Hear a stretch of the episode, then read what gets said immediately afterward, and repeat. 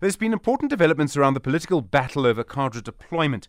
First, the High Court in Tshwane said yesterday that the DA's claim that cadre deployment is unconstitutional is wrong. It ruled against the DA. The judge said the DA's case was built on speculation and conjecture.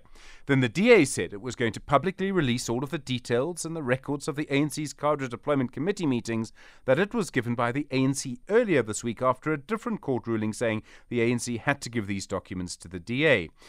Then the ANC said it was going to release its own records. In other words, as I understood it, it was releasing its records rather than just giving them to the DA. So, I suppose, if you want to go and look at the ANC's cadre deployment records, you could go to the DA's website or the ANC's website to go and look at that. Dr. Leon Schreiber is the DA Shadow Minister for Public Service Administration. Dr. Schreiber, good morning. With you again. Firstly, do you accept yesterday's court ruling? A governing party has the right to influence appointments to government. Well, of course, we're a party anchored in the rule of law, so we respect the judgment, but we fundamentally disagree with it, and we think it makes a couple of uh, serious errors, so we will be appealing that particular judgment. I think it's quite interesting that at a, a certain point in the ruling, the judgment refers to the bright line of separation that is supposed to exist between the party and the state. And that is, of course, exactly what we uh, have brought before the court the issue that cadre deployment actually erases that line.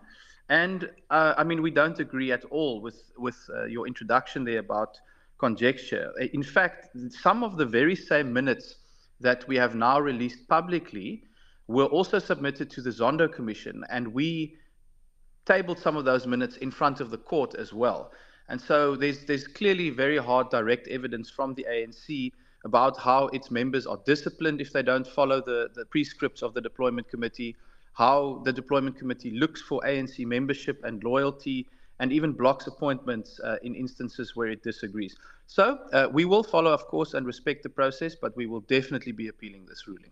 So, do you disagree with the principle then that a governing party should be able to influence appointments?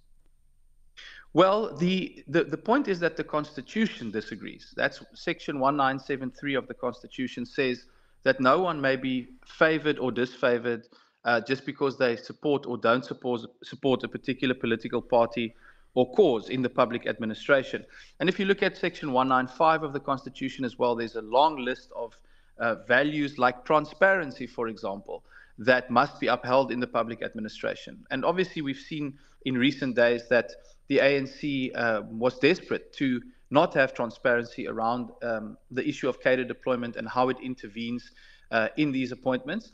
Um, I've said from the start, of course, that when it comes to political office bearers or also political appointees like your chief of staff or spokesperson or advisor whose term in office is linked to a particular politician, that that is not the issue uh, with cadre deployment.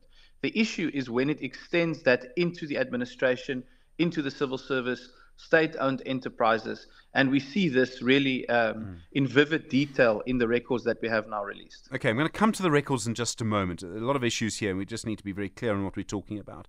Um, you you quote the Constitution. But a judge would also, and I presume, have a better understanding of the Constitution. I don't mean to be rude, but, but I'm presuming would have, you know, a judicial understanding of the Constitution. And the judge says this is what a political, in fact, was a full bench, this is what a political party can do. They can influence appointments. And if you don't influence appointments as a governing party, what's the point of being in government? Well, of course, the, the bottom line uh, when it comes to the Constitution is the Constitutional Court. And we will obviously have to look at whether we go to the appeals court first, but I'm pretty sure as we speak that this case should actually end up in front of the Constitutional Court because of the the uh, seriousness of the constitutional issues that it raises. I mean, um, I could I could rehash our entire argument to you, Stephen, about the right to equality, for example, in the Bill of Rights, that is undermined when you have things like a cadre deployment database, which we've now also uncovered, that essentially gives an inside track to certain people who are favored within the party. Um, I've mentioned things uh, like like transparency and also, you know, the impact on service delivery that uh, that we saw in in judgments, previous judgments. Uh, that the, like the Glenister judgment, for example. Mm. So um, we're not going to get into a back and forth with the court. we respect that this is a, a court that has made a ruling, but we are going to appeal. And keep in mind, of course, that we went through three, three different court sure. cases uh, in the in the matter of the minutes as well. So there's nothing untoward or strange about that. But we think another court would come to a very different conclusion. Okay, well let's see. All right, the documents now, the ANC documents, they're on your website. I understand they're on the ANC website as well. What exactly are these documents? I know there's a large volume of them. You'd have to go through them. What yeah. exactly are they? Well, I must just say it's very funny that they are now on the ANC's website after the ANC spent three court cases and three cost orders trying to never ever have these things made public. So it just shows you what, what some public and political pressure can achieve that those things are now on their own website. Um, yes, we have over 1,300 pages of um, records, and they encompass a couple of different elements. So there are meeting minutes, but then there are also things like uh, a WhatsApp group, and this is quite a big revelation that we obviously did not know about before.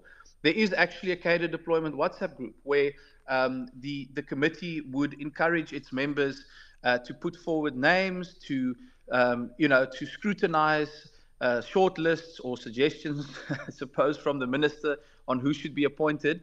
Um, and then in many cases, they would actually on that WhatsApp group say, no, this is unacceptable. Uh, you know, we don't have enough people uh, from the ANC or whatever the case may be in this particular appointment.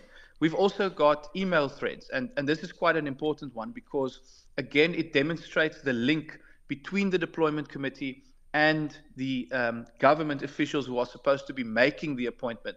And this is a really important point because it again shows that these aren't just random discussions by a private organization.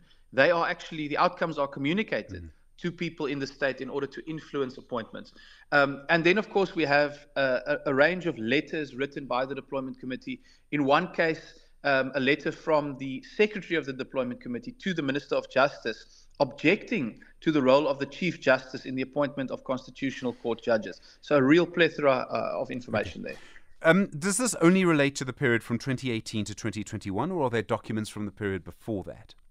Yes, that's a very important question, Stephen. And we will be announcing at a press briefing tomorrow additional steps that we are taking because we have seen that the vast majority of all of this information happens to only be from the period after 2018. Um, and we think that there are very, very serious um, uh, issues that the ANC would actually have to answer because you will remember that our PAIA request and what yes, was went back to 2013.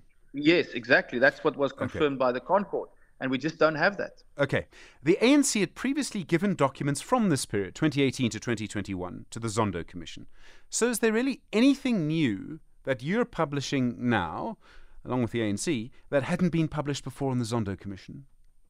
Yes, I think the, the, the number of pages, for example, of the minutes that were submitted to the Zondo Commission um, ran into maybe a, a hundred or, or something like that as I said, we now have over 1,300 pages of documents um, because it now involves WhatsApp conversations. It involves those email threads that I spoke about, and it even involves, you know, CVs and and the database of of I think they call it cadres for consideration is the title on that document.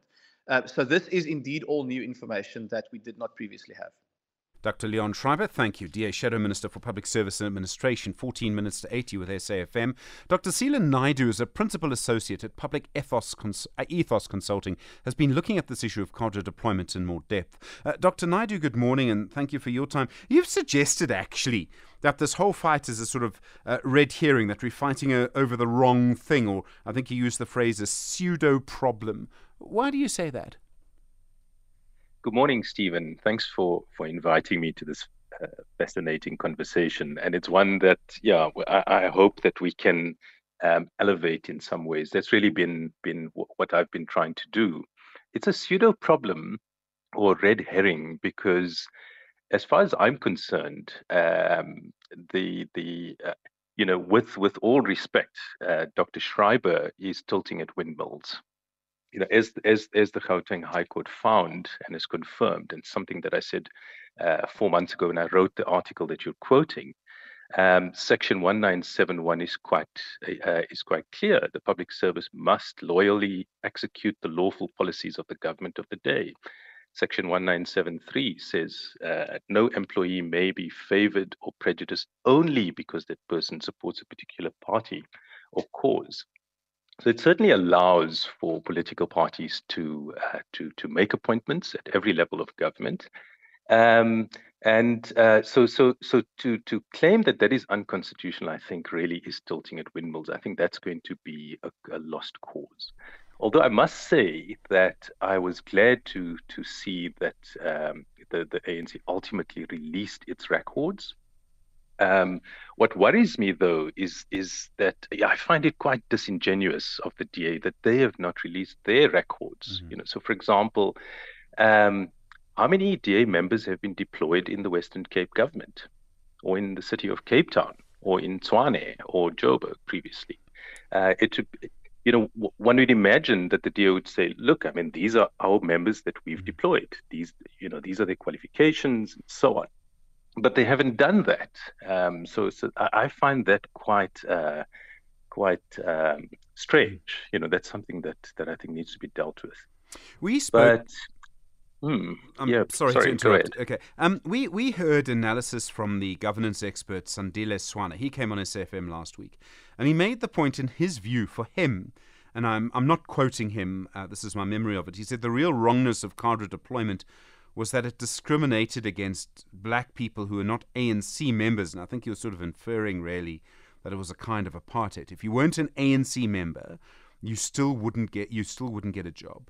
Um, what do you make of that sort of analysis? I hear what you say legally and technically, but I mean, what do you make of that kind of comment? Quite a strong comment, I thought. Yeah, and one that's untrue, actually. If you you know, because one can quote, um, you know, various instances of of uh, non-ANC members getting very senior appointments in SOEs. You know, Andre de Ruyter, Mark mm. Barnes at the post office, uh, Andrew Coleman. I mean, uh, you know, there's a litany of those. So there are many sort of counter examples to that, which I think uh, disprove that point. Um, but it'd be very interesting to look at the details. You know, I, I mean, one, one, you know, if if somebody's been been uh, if the only consideration for appointing someone was that they were a member of the ANC, well, that would be problematic. Um, if uh, if appointment processes were sort of skirted uh, to favor somebody, that would be problematic, you know. But we must talk about the details. These sort of sweeping statements mm. are not helpful at all. Dr. Seelan Naidoo, thank you. Principal Associate at Public Ethos Consulting. Really appreciate the time. Uh, you've heard from the DA, you've heard from Dr. Naidoo. The ANC spoke to Aldrin Sampear on behind the headline, beyond the headline uh, yesterday. Uh, that uh, pod, that interview available for you on our podcast site.